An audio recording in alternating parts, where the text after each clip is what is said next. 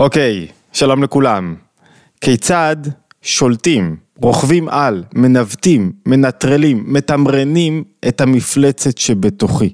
כיצד אני מפסיק להכיל את המפלצת הזאת, ולא רק שאני מקטין את העוצמה שלה, אלא אני משתמש בכוחות העוצמתיים שיש באותה מפלצת לטובתי. לטובת מימוש הכוחות שלי. מהי בכלל אותו מפלצת? מאיפה היא באה לי? למה היא מתפרצת? מה היא עושה? למה אני מכנה אותה בכלל מפלצת? ואיך אני משתמש בה לטובתי, כמו שאמרנו. פעם התקשר אליי מישהו, והייתה לו איזו שאלה לגבי מערכת היחסים שלו עם בת הזוג שלו, ואמרתי לו, תשמע, לא יעזור שום דבר. אתה חייב להתחיל להשתלט על הבהמה שבך. אתה חייב לשלוט בבהמה שבך, עד שלא תשלוט על הבהמה שבך, לא יעזור שום דבר. טיפול זוגי זה רק בריחה מהעבודה האמיתית שאתה צריך לעשות. ואתה צריך לעשות את העבודה. אתה תעשה את העבודה, הכל יסתדר. אין לך שום, אתה לא צריך לפנות לאף אחד אחר. תשתלט על הבהמה כבר. קדימה, תנטרל אותה, תרכב עליה, ת, ת, תנצל אותה, אל, אל תגרום לה להזיק בתוך הבית. הוא כל כך נעלב, הוא, זה היה בשבילו כאילו, אני התקשרתי אליך כדי לקבל איזה מילה טובה, חיזוק, הצדקה לדרך שלי, ובמקום זאת מה אני מקבל ממך? אתה קורא לי בהמה. לי אתה קורא בהמה, איך אתה קורא לי בהמה? הוא כל כך נעלב, אני לא חושב שהוא היה מוכן לקבל ממני עוד משהו, אבל רק כשמכירים את תורתו של אדמו"ר הזקן, רבי שניאור זלמה מיליאדי, יודעים עד כמה באמת יש בתוך כל אחד מאיתנו מפלצת, חבויה, שמחכה שם בכל רגע נתון להתפרץ ולגלות את מה, איך אנחנו יודעים שמשהו מפלצת, מה מגדיר משהו כמפלצת. יש כמה הגדרות מהירות שאפשר לקחת, שאני יודע שמשהו מפלצתי, שמשהו לא רצוי, הוא משתלט עליי. אחד, היא לא רציונלית המפלצת. מה זאת אומרת היא לא רציונלית? אין לה למה. אני יודע שלא טוב לי לבזבז את כל הערב בשיטוט ברשתות אה, אה, אה, חברתיות. נו אז מה אני יודע? אני יודע שאני אקום מחר עייף לעבודה, אני יודע שלא יהיו לי כוחות, אני יודע שאני לא אעשה מה שתכננתי, אני אעשה את זה. היא לא רציונלית, הלמה שלה, אני יודע שאין שום היגיון בזה שאני נמשך עכשיו ליצר הזה, לתאווה הזאת, אין שום היגיון בזה שאני אדבר כך עכשיו, ועדיין היא גורמת לי להיות שם, היא משתלטת עליי. זאת אומרת, היא משכיחה ממני את הרציונליזם, את ההבנה, את הלמה. אדם הוא מי ששואל את עצמו למה, מה נכון כאן, בכל סיטואציה הוא שואל מה נכון, מה העיקר, מה, מה הדרך הנכונה, מה האמת של הדבר, מה אני צריך לחפש, איך אני צריך להתנהג, למה אני תורם בהתנהגות שלי. בהמה לא שואל את עצמה מה נכון, מה העיקר, היא לא רציונלית. זאת אומרת, המפלצת שבתוכי גורמת לי לפעול בניגוד למה שנכון עבורי.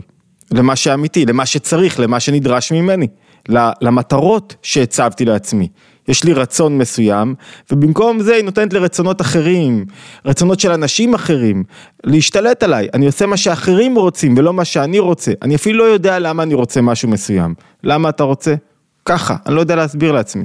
אולי כי ניזונתי מדברים אחרים, אולי כי משהו נגע לי בעצם הנפש, אני לא יודע למה, אבל המפלצת שבתוכי נוטה להשתחרר ולפעול בצורה לא רציונלית. זה היבט אחד מאוד מאוד אה, אה, אה, דומיננטי שלה. היבט שני, המפלצת שבתוכי לא נשלטת, קשה לי מאוד לשלוט עליה.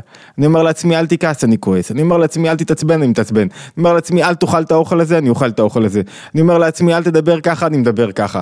אני, אני כאילו מתקשה בנקודות מסוימות להחזיק את עצמי ולשלוט במפלצת. בכל פעם שאני פועל בצורה שאין לה תכלית, אין לה טעם, מה הטעם שלה?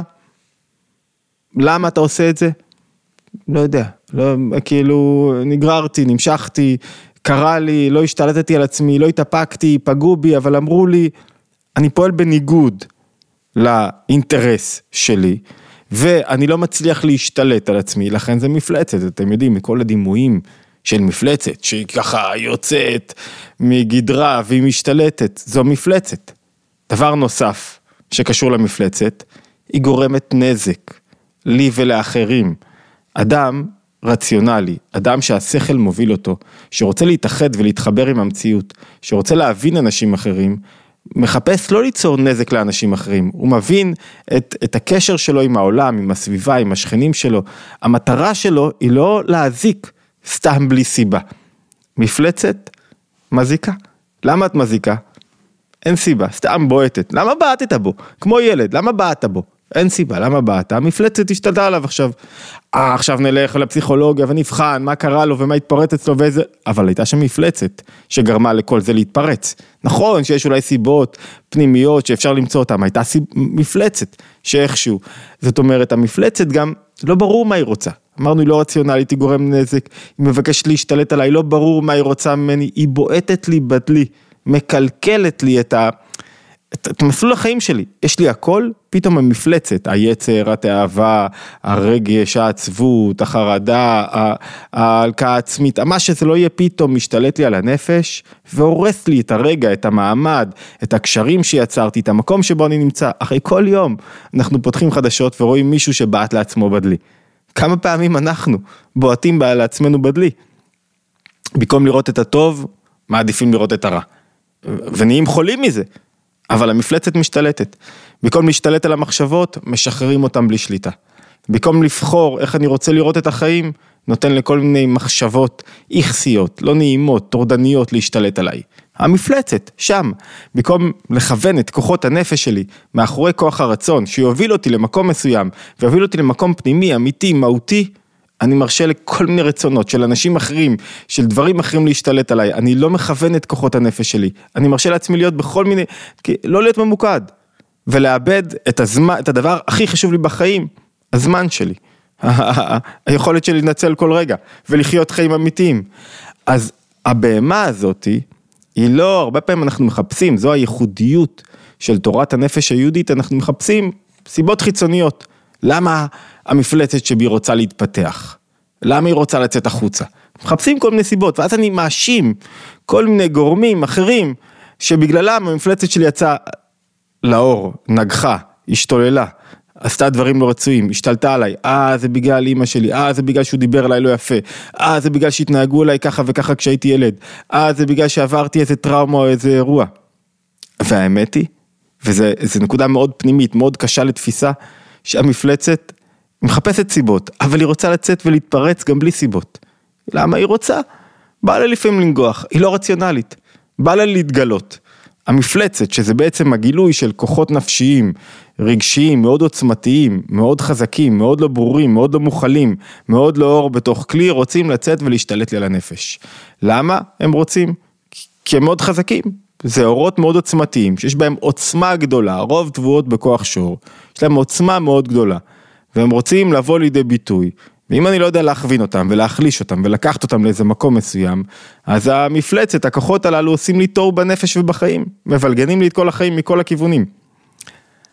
אז הרבה פעמים האירועים, הטראומה, הם הצדקה להתפרצות של המפלצת שממילא רוצה להתפרץ, ממילא מחכה שם, מחפשת את ההזדמנות הראשונה, ואם אני לא נותן לה הזדמנויות, היא תחפש את ההזדמנויות שלה. המטרה שלי היא שתיים, אחת, להחליש את המפלצת לאורך זמן.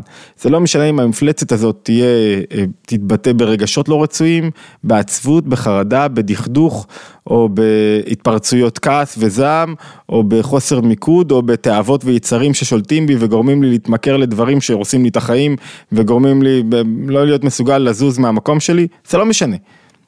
עד שאני לא מחליש את הכוח של המפלצת, שבעצם המפלצת הזאת אנחנו קוראים לה בפרשת השבוע ובכלל בתורת הנפש היהודית ובתורתו של אדמו"ר הזקן, הכוח הבהמי שבי, או ליתר דיוק, השור, הנוגח שבי. אם אני לא מצליח להחליש אותה מצד אחד, זה שלב ראשון, ולאחר מכן להתמיר את הכוח שלה, זאת אומרת לרכב על המפלצת הזאת, לא סתם, יש לי בי כוחות עוצמתיים בתוך הנפש שרוצים להתפרץ. המטרה שלי, כוחות מאוד חזקים, לא מוכלים בכלים, שרוצים לבוא לידי ביטוי. אם אני מצליח להביא אותם לתוך כלי, לסדר אותם, לצמצם אותם, הם הופכים להיות מנוע רגשי מאוד חזק, מאוד דומיננטי. זאת אומרת, המטרה הראשונה היא החלשה, המטרה השנייה היא התמרה. לקחת את הכוחות הללו ולהפוך אותם לרכב על, ה, על השור שלי, ואז אני רוכב על סוס פרא מאולף, שמטיס אותי קדימה, מניע אותי בעוצמה גדולה הרבה יותר. וככל שאני מצליח לרכב על הסוס הזה בצורה טובה יותר, אני בעצם, יש לי מנוע סילון. לצד הפנימי שלי, המתחבר שלי, הטוב, הנעים, האוהב, המחובר, יש הרבה פחות כוחות הנאה חזקים כמו לצד האגוצנטרי שלי, כמו לצד הבהמי שלי, כמו לצד הטבעי שלי, כמו למפלצת שלי. אוקיי, אנחנו הבנו הבנה ראשונה שהתחיל את המפלצת שבתוכנו, היא טבעית, היא קיימת בכל אחד, בתצורות שונות. אצל כל אדם היא מתפרצת באופן שונה, היא לא נשלטת לפרקים, היא לא רציונלית, אין לה למה, היא לא יודעת למה, היא גורמת לנזק לאחרים, לא ברור מה היא רוצה, היא גורמת לי להרס עצמי, היא בועטת בדלי, היא מקלקלת לי את הרצון שלי, את, ה, את הכיוון שלי. איך אני משתלט עליה? איך אני מחליש אותה ומכוון אותה למקום מסוים? זו השאלה שאנחנו רוצים לשאול היום, פסיכולוגיה בפרשה, פרשת משפטים. פרשת משפטים, פרשה מאוד מיוחדת, באמצע קטע של מתן תורה, יש אה, סדרה של משפטים והוראות, אני לא אכנס לכל העניינים כי יש כל כך הרבה עניינים, אה, משפטים והוראות שכאילו נראים לא שייכים, יש כמה הסברים למה דווקא עכשיו באים לנו המשפטים הללו, אחד המשפטים נוגע לשור, שאם השור נוגח, איש או אישה, ומת, מתה, האיש או האישה, אז צריך לסקול את השור ולא לאכול בשרו, אבל בעל השור נקי. אבל יש מושג כזה שנקרא שור נגח, שור מועד, סליחה. ויש כל כך הרבה דיונים לגבי מהו שור מועד לעומת שור תם.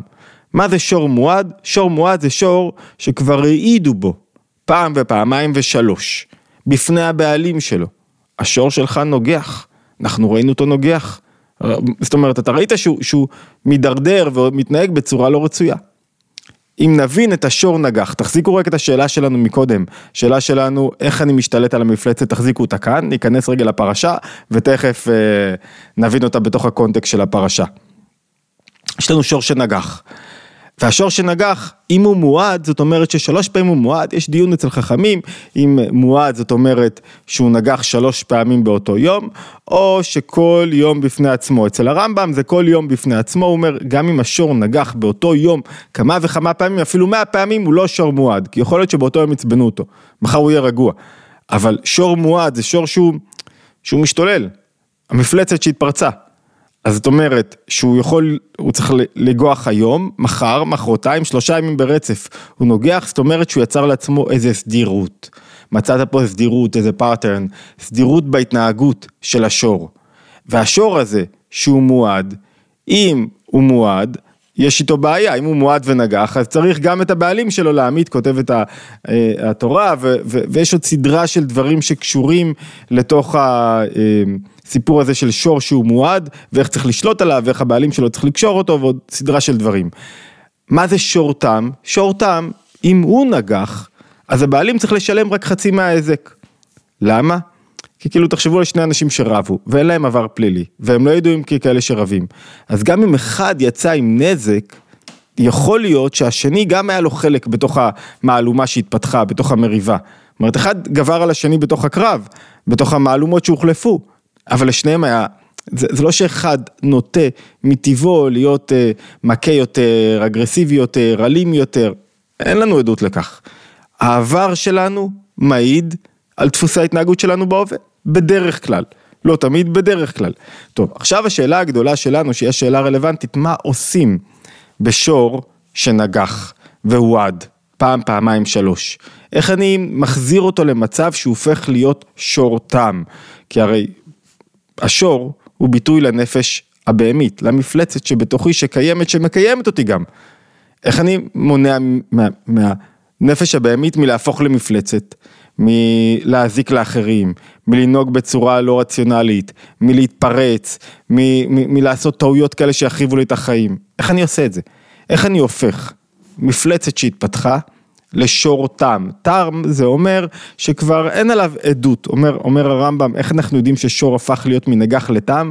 עד שבאים תינוקות ויכולים למשש אותו והוא לא עושה להם כלום. זאת אומרת, זה כמו תהליך תשובה קצת, שעד שאדם חזר לאותו מקום שבו הוא עשה את הפשע, את החטא, את העבירה, והוא לא חוזר עליו שוב. והוא לא עושה חוזר על אותה עבירה שוב.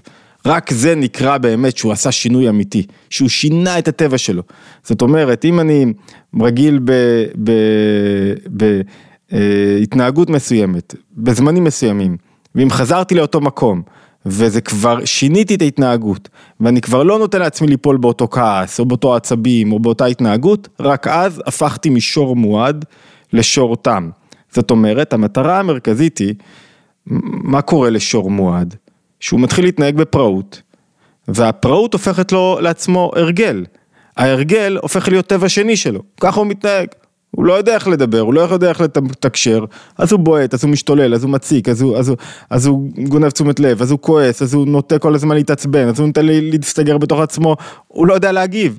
אז הוא נכנס לחרדות, הוא לא יודע להתמודד עם העתיד, הוא לא יודע להתמודד עם העסקים שלו, אז הוא נותן לשור המועד שלו, למפלצת שבתוכו, להשתולל. והמטרה היא לקטוע את הסדירות הזאת, להפוך את השור המועד שקיים בתוך כל אחד מאיתנו, זה השור המועד, זה מי? זה המפלצת, להפוך אותו לכלי עבודה, שור תם, שאפשר להשתמש בו, לחרוש בו ולעשות איתו עבודות ולרכב על ה... על ה... לנצל את הכוחות הגדולים שלו ולרכב עליו. איך עושים את זה? איך הופכים שור מועד לשור תם? איך אני הופך את השור המועד הזה ששלוש פעמים העידו בו? ראיתי אותך, נפלת, שלוש פעמים זאת אומרת הייתה פה סדירות. יש פה דפוס, לא פעם אחת נפלת בהתנהגות הזאת. כשאני אומר לאשתי, אמ, מתנצל, סליחה אם דיברתי לא יפה, היא אומרת, מה זאת אומרת מתנצל, סליחה אם דיברת לא יפה? מה עוזרת לי ההתנצלות שלך? אם פעם אחת נפלת ודיברת לא יפה והצקת והרגזת, אני מבינה, אוקיי, סולחת. פעם שנייה, סולחת, פעם שלישית, יש פה דפוס. אתה מרשה לעצמך לדבר ככה, אתה מרשה לעצמך להתנהג באופן הזה. ואם אתה מרשה לעצמך להתנהג באופן הזה, אני לא יכולה לסלוח יותר. לא יכולה לקבל את זה. אני, אני לא יכולה לעבור לסדר היום. זאת אומרת, צריך לקטוע את הסדירות, את ההרגל, כל אדם יכול ליפול. כל אדם יכול ליפול בכעס, בעצבות, בתאוות, ביצרים, כל אדם יכול ליפול. אבל אם הוא מרשה לעצמו כבר שלוש פעמים ליפול, הוא הפך את הנפילה להרגל. ההרגל הופך להיות טבע. טבע זה אומר שהמפלצת יצאה החוצה. היזק מחכה על פתח הבית, הדלת. לפעמים אתה משלם את המחיר כבר בפעם הראשונה של הנפילה. בעיקרון כשיש כבר סדירות, זאת אומרת יש דפוס פעולה של אדם שלא משתלט על המפלצת שבתוכו. והמפלצת היא כוח טבעי. השור רוצה ללכת במרחבים, להתנהג בצורה כזאת, יש לו איזה תנועה כזאת ש, שרוצה להיות שם. ואני צריך לרתום אותו כדי להיות שור שתינוקות ממשמשים בו. איך עושים את זה? אז בדיני שור שנגח יש איזה משהו מאוד יפה ברמב"ם שמביא הרבי מלובביץ' בשיחה מאוד מעניינת, השיחה תעלה כמובן כל המקורות למי שלא אה, יודע עולים לאתר התבוננות ואפשר לקרוא את המקורות שם ותמיד לעבור עליהם ולהרחיב את היריעה ולקרוא את השיחות והמאמרים בהרחבה גדולה יותר ממה שאנחנו עושים כאן בזמן הקצוב שלנו. אז יש משהו מאוד יפה ברמב"ם בהלכות נזקי ממון, אומר הרמב"ם ככה, אומר שור שועד ונמכר או ניתן במתנה חזר לתמותו, זאת אומרת חזר להיות תם, שהרשות שנשתנית משנה דינו. עוד פעם, אם היה לי שור שהועד, אנחנו לומדים מתוך המסגרת ההלכתית פה על החיים שלנו. הרי התורה לא סתם פרשת משפטים, היא מדברת במקרים שקשורים בעולם, אבל האדם הוא עולם קטן, כל מה שקורה בעולם קורה גם בו. השור שבעולם קיים גם בו, וזה המפלצת שבתוכו, אם היא מועדת, אם היא, היא מתחת סכנה. אז אומר הרמב"ם, יש יש דרך אחת, יש דרך לעבוד על השור שהוא עד שבי, זה להתאמץ, ללכת לסדנאות, ללכת לקורסים, ללמוד, להבין את עצמי, לעבור טיפולים פסיכולוגיים, ממש מאמץ אמיתי של שינוי, עבודה על המחשבות של שינוי השור שהוא עד שבי, להבין את המנגנון של הרגשות שמשתלט ורוצה לי, להשתלט לי על הנפש, אני מבין את זה. בכלל, עיקר האימון זה ללמד את עצמי מה קורה לי בתוכי. זה האימון הטוב ביותר, זה גם הטיפול הטוב ביותר. כשאני מבין מה קורה לי בתוכי, אני מבין איך להתמודד. זו דרך אחת. הרמב"ם אומר יש פה דרך חלופית, שבה אנחנו רוצים לעסוק היום. מהי הדרך החלופית? שור שהועד, זאת אומרת, שאם שור שכבר יודעים עליו שהוא נוגח, החליפו לו את הבעלים, או נתנו אותו במתנה, שימו לב, להשאיל אותו זה לא מספיק, או נתנו אותו במתנה, חזר לתמותו, חזר להיות שור תם. איך זה יכול להיות? אז הרבי מלובביץ' בשיחה שואל תמוה, מה טעם נאמר שינוי רשות יבטל דין, אה, דין מועד מהשור? הרי מועד, מה זאת אומרת? זה הטבע שלו, פירושו כלשון הרמב"ם, העושה מעשה שדרכו לעשות תמיד, אם הוא מועד הוא כל הזמן עושה את זה. אז מה זאת אומרת, אם החלפתי לו עכשיו בעלים, אז עכשיו הוא יפסיק להיות שור מועד? לא הגיוני. וטעם שנעשה מועד, היינו כאשר הרגיל בשינוייו פעמים רבות, נעשה מועד לאותו דבר שהרגיל בו. מה זה שור טעם?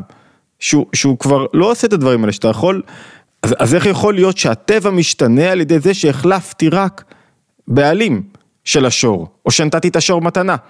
למה נתבטל בו דין מועד מטעם שינוי רשות? מה הקשר בין השינוי רשות לבין דין מועד? שאלה טובה. זאת אומרת, יש עניין כזה של משנה מקום, משנה מזל. משנה מקום, משנה מזל, לא משנה את הטבע שלי. משנה את המה? משנה את סך ההזדמנויות שלי. הייתי במרחב מסוים, ועברתי למרחב אחר, אבל שינו לי את ההזדמנויות, יכול להיות שנפתח לי משהו, ראיתי משהו אחר בזווית הראייה, אבל איך הטבע שלי השתנה? אז יש כמה הסברים, וכל אחד מההסברים האלה עוזרים לנו להבין איך אנחנו משתלטים על השור המועד שבתוכנו. הסבר ראשון, אחד, כותב המאירי, המאירי, שיציאת השור מרשות לרשות משנה מזלו וטבעו. מה זאת אומרת? כשאתה מחליף בעלים של שור, מה זאת אומרת אתה מחליף בעלים? אתה מחליף לו עכשיו את הסביבה שלו, ואת המקום גידול שלו, ואת איך שמתייחסים אליו, וסדרה של דברים שהם קשורים בסיבה ללמה השור נגח מלכתחילה.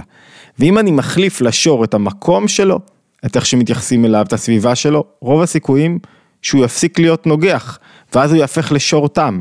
מה זה אומר עלינו? אתה רוצה לעשות שינוי? אי אפשר רק לעשות שינוי נקודתי, להגיד, טוב, אני לא רוצה להיות רק בחרדה, אני לא רוצה להיות רק בעצבות, אני לא רוצה רק להתפרץ. אתה חייב לשנות את כל, כל תפיסת העולם שלך, שזה כולל להתנתק מחברים ומאנשים שמורידים אותך למטה. כמעט 80-70 אחוז האחוזים, כשכתבתי את הביוגרפיה על הרב גרוסמן, נדהמתי מאחוזי השיקום הנמוכים של אסירים שיוצאים מבית הכלא לאחר תקופת מאסרם. מה הסיבה לכך? שהשיקום פשוט לא עובד. כשהם חוזרים, השיקום ברגע המאסר עובד, כשהם יוצאים מהכלא, הם חוזרים להסתובב עם אותה חברה, אותה חברה דוחפת אותם להתנהג בצורה שהיא לא הרצון האמיתי שלהם. אותו דבר, אם אני רוצה לשנות דפוס התנהגות, אני צריך להחליף סביבה, חברה, תיאות, איך שאני רואה את הדברים, להחליף מיקום, להחליף את איך שאני, איך שאני רואה את עצמי. אני לא יכול להמשיך להסתובב באותו מקום ולהרשות לעצמי ולחשוב שלא ישתנה שום דבר. אני צריך להחליף רשות אחת לאחרת, משנה רשות, משנה את היכולת שלי מלהיות שור מועד, שכל הזמן חוזר על אותה התנהגות, שהופך לו כבר להרגל ההתנהגות הלא רצויה, או המפלצת שמתעוררת, לשור תם, שהוא יודע שהוא כבר בסביבה אחרת. כל ילד, תחליף לו את מקום הגידול שלו. נכון שיש לו את הטבע שלו, ותחליף לו את התנאים, את איך שהוא רואה את המציאות, את, ה, את הסייגים שהוא שם לעצמו, את מה שהוא מרשה לעצמו, מה שהוא לא מרשה לעצמו, תראה צמיחה. תראה שהילד משתנה בתגובות שלו, במה שהוא מוציא מעצמו, בתובנות שלו, לכן סביבה משפיעה על האדם. זה, זה לא מחליף את העבודה שלי על עצמי, אבל זה חלק מהחלפת ההרגלים שלי, זה משנה רשות. אני רגיל כל כך לעשות משהו מסוים, בוא רגע נשבור את הדפוס הזה. איך נשבור את הדפוס הזה? צריך להוריד לעצמי אור חדש, להיכנס לרשות חדשה. זה השלב השני, יש סור מרע. רשות חדשה זאת אומרת שהשור נכנס ונהיה הבעלים שלו הוא משהו חדש. אתה לא רגיל ללמוד, תלמד. אי אפשר, אני לא מכיר שום דרך להתפתח, להצליח, לצמוח, להתגבר על רגשות לא רצויים, להתגבר על מפלצות בלי ללמוד. אין כזה דבר. אתה לא יכול לשבת רק עם מטפל ולצ... ולצמוח, זה לא עובד. אתה חייב ללמוד. להבין מה קורה לך בנפש, ללמוד על העולם, לנצל את כוח השכל, להתפתח. בלי התפתחות, אין השתלטות על המפלצת. המפלצת מחכה שתישאר במקומך. זאת אומרת, בלי לשאול שאלות, בלי להפעיל את השכל. השכל הוא הכלי להשתלט על המפלצת, כי השכל גורם לי להיות רציונלי, להיות תמונה, שאלת למה, והמפלצת לא רוצה למה, לא רוצה רציונליות, היא רוצה לעשות רציונליזציה של הרצונות שלה. אוקיי, אז אחד אמרנו סור מרע, שתיים עשה טוב, תיכנס למרחב חדש, תזדהה איתו. זו נקודה סופר חשובה בעבודה על ערעורים, במחשבות לא רצויות. לא להזדהות עם המחשבות הלא רצויות שלי. לא הן מגדירות אותי. אני לא נותן להם להגדיר אותי. מה מגדיר אותי? הדברים החיוביים בנפש, המקומות הנעלים שאליהם אני, אני רוצה להגיע. לכולם יש את הנפילות, לכולם יש את הסטיות בראש. מה אתה חושב שיש מישהו שאין לו סטיות בראש, אין לו פחדים, אין לו... על ההיסטור מה עובר לו בתוך הראש. אין אדם כזה שאין לו. השאלה היא מי אתה מזדהה. ולמי אתה נותן מקום ומרחב, ואיך אתה מסדר את הגן שלך בראש, וכל אחד צריך לסדר את הגן שלו. נקודה שנייה, להחליף רשות לרשות. זאת אומרת, אנחנו אומרים, אנחנו לוקחים את השור המועד, מחליפים לו בעלים, רשות משתנה, ואז השור הופך להיות תם. נקודה שלישית, אין השור מועד הוביל הרמב"ם, עד שיעידו בו בפני הבעלים שלו. זאת אומרת, צריך לבוא לבעלים של השור ולהגיד לו, השור שלך נוגח. צריך להגיד לו את זה שלוש פעמים. ראיתי את השור שלך נוגח ביום ראשון, ביום שני, ביום השלישי. זאת אומרת, כשהחלפתי בעלים, מה עשיתי? עכשיו אני הולך לבעלים החדשים, ועד שלא אמרו לו שהשור נוגח, למרות שהשור נוגח, ועד שלא אמרו לו שהשור נוגח, השור תם, בגדר תם. זאת אומרת, השאלה הגדולה בנפש היא עם מי אני מזדהה. זאת אומרת, אם אני נותן לעצמי הזדהות יותר מדי גדולה עם מקומות של הנפילות, עם המפלצת, אם אני אחד עם המפלצת ואני בסוף רואה את עצמי כמפלצת, כאבוד, כאילו, בשביל מה לחיות את החיים האלה אם אני נופל כל הזמן? מה, מה, מה הערך שבהם? או, או, או שאני בכלל כזה כאי חושים לא מרגיש שום דבר, כי אני, כי, כי אני רק חי בתוך אינטרסים ותועלות מהצד השני. אז אם אני מזדהה עם המפלצת, בטח שאפשר לצפות שהמפלצת תשתלט עליי. אבל אם אני לא מזדהה עם המפלצת, משהו בי השתנה. הפכתי להיות שורתם, יש לי הזדמנות חדשה, זאת אומרת, אם יש לי עכשיו התמכרות כתור, כחלק מההרגל, אז אני מזדהה עם זה שאני לא יכול בלי סיגריה, לא יכול לראות את עצמי בלי סיגריה, לא יכול לראות את עצמי בלי קפה, לא יכול לראות את עצמי בלי עישון, לא יכול לראות את עצמי בלי משהו. אם אני מצליח לראות את עצמי לא כאחד ששותה קפה, או לא כאחד שלא יכול לחיות בלי סיגריה, ואתה יכול לחיות בלי סיגריה, כי הסיגריה לא עשה לך כלום בחיים שלך, אז העברתי מרשות אחת לאחרת. אם אני יכול לראות את עצמי בלי העוגה של הבוקר, אם זה העניין שלי, אני עכשיו עברתי מרשות אחת לאחרת. אם אני יכול לראות את עצמי מנהל את העסק בלי להיות כעוס בעסק, עצבני ונרגן, עברתי מרשות אחת לאחרת. נקודה נוספת, יש עניין ששור מועד אומר הרמב"ם, בשבתות, ואינו מועד בימות החול, כך הוא כותב, טבע השור להזיק תלוי במצב שסביבו. יש שור שמועד לשבתות ואינו מועד לימות החול, כותב הרמב"ם במשפט האחרון. מה הכוונה שהוא מועד לימות השבת ולא בימות החול? שבת אני כאילו שובת ממלאכה. אסור לאדם, כותב רש"י, שבשבת הוא שובת השור ממלאכה וזכה דעתו עליו. מה זה זכה דעתו עליו? כשאתה לא פעיל, אתה לא יוצר משהו, אתה, אתה נאבד, משתלט עליך השור. אדם לא יכול להיות לא יצרני. אי אפשר להתגבר על חרדות כשאני יושב ככה ו... ושואל מה יהיה, איך אני אתמודד עם הסיטואציה, איך אני אתמודד עם המחלה. אי אפשר. כדי להתמודד עם חרדות, אני חייב להציב חלופה, לעבוד, גם בשבת, מה זה עבודה בשבת? עבודה של עיון, מחשבה, לימוד, גם לשבת יש את העבודת תפילה, גם לשבת יש את העבודה שלה.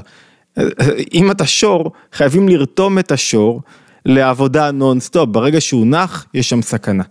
כשאדם, זאת אומרת, תבינו נכון, אפשר לנוח, אבל שהראש לא יהיה פנוי לכל מיני עניינים שהם מבלבלים ולא נכונים, ואז מתפרצת הבהמה, כך אומר רש"י, מתי הבהמה נוגחת? בשבת, אין עליה עול, היא לא עושה שום דבר, היא לא עכשיו חורשת, טאק, מה נעשה עכשיו, בוא נבעט בזה, בוא ננגח בזה, בוא ננגח באדם, איש או בהמה.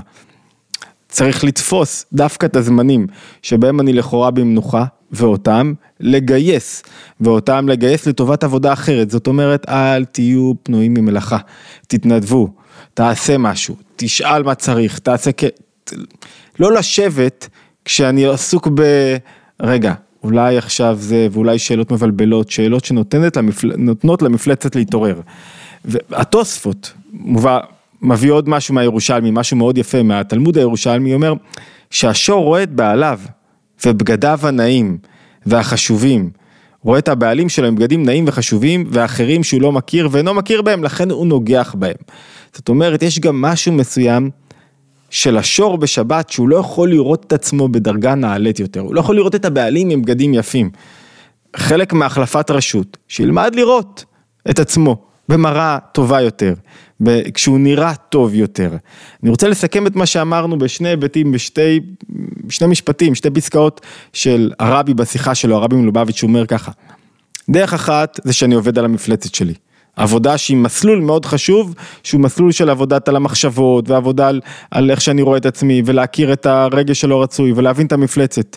דרך אחרת היא שטבע הנפש שלי הבהמית, טבע השור שלי לא משתנה. אלא בגלל שהחלפתי רשות אחת לאחרת, אז אני מעצם העבודה ומעצם הגילוי של המשהו החדש והמקום החדש, אני משקיע את עצמי במקום חדש, אני כאילו אור חדש הכנסתי לחיים שלי, לא נותן לבהמה להשתלט, לא נותן למפלצת להתפרץ. למה? כי אני עכשיו בסביבה חדשה. כשמישהו בא לסביבה חדשה הוא לא מיד מתנהג בבהמיות שלו. אני הפכתי להיות שור תם והמטרה שלי כרגע למנוע סדירות, sequence של, של משהו שחוזר עליו שוב ושוב של נפילות. לא לחזור על הנפילה עוד ועוד. ואז אני כאילו הכנסתי עצמי למרחב החדש של לימוד, של התבוננות, של חברים חדשים, של דרך פעילות חדשה, של, של איך אני מנצל את היום, של סדר יום חדש שאני עושה לעצמו, של מה שאני רוצה לראות בתוך היום. והדרך העמוקה ביותר, שנעשה כאיש חדש ממש. מה זאת אומרת? ששינוי הרשות פועל בכל ענייניו, באופן פנימי, עד שגם טבע נפשו הבהמית נשתנה ונזדכך. שנתבטל ממנו כליל טבעו הרע וחוזר לתמותו להיות תם. הפירוש הפנימי בזה מלשון תמימות ושלמות שמתהפך להיות טוב גמור, כמו יצר טוב ממש. השלב האחרון, שהבהמה באמת מרגישה איפה היא רוצה להיות. לכל אחד יש בהמה בתוכו, ושהיא מרגישה שיותר טוב לה להיות במרחב, ברשות החדשה, במרחב שהוא של טוב וחיבור ובגדים נעים וחשובים, כמו שאומר התוספות מהירושלמי, בגדים שאני יכול לראות אנשים לבושים טוב, אני יכול לא לקנא, לא לרצות להיות במקום הנמוך בתוך הבוץ, אני יכול לקבל את עצמי במקומות הגבוהים יותר של המציאות, אני לא חייב לבעוט בדלי כל הזמן, ואז משתנה בעצם הכוח הבהמי שלי והופך לכוח מניע. של לימוד, של עשייה, של יצירה, של פריון, של תרומה, של אחדות. במקום לכוח מניע של מאבקי נפש אינסופיים ונגיחה במה שאפשר. הנגיחות הן טבעיות, הן מתרחשות. שור מועד קיים בכל אחד. המטרה היא להיות מסוגל לראות שהשור מועד ואז להחליף לו רשות אחת מאחרת. רשות משתנה היא טכניקה שעוזרת לנו להשתלט על המפלצת שלנו. אני מחליף את הסור מרע מחליף את המקומות הלא רצויים שאני נמצא בהם, שמשפיעים עליי וגורמים לי לרצות לא טוב, ומחליף את, ה, את האור שבו אני רואה את העולם, את, ה, את העיסוקים שבי, את הסביבה שלי, את הדברים החיוביים שבהם אני עוסק. מוסיף עוד אור לתוך החיים שלי, ואז ממילא, או שהטבע שלי משתנה לגמרי, או שהטבע שלי נשלט. והשור עכשיו חוזר לתמותו, אבל הוא לא מתפרץ יותר ברגע הזה. שנשתלט כולנו על ה... השור המועד שלנו, על המפלצת שלנו, מוזמנים להצטרף לערוץ התבוננות אה, ביוטיוב, בספוטיפיי, איפה שאתם נמצאים, לסמן כמובן subscribe, להירשם, אפשר לשתף, תמיד רצוי, ודבר אחרון, אפשר להצטרף לקבוצות הוואטסאפ ולקבל עדכונים יומיים לגבי התבוננות יומית, להשתמע בהתבוננות היומית הבאה.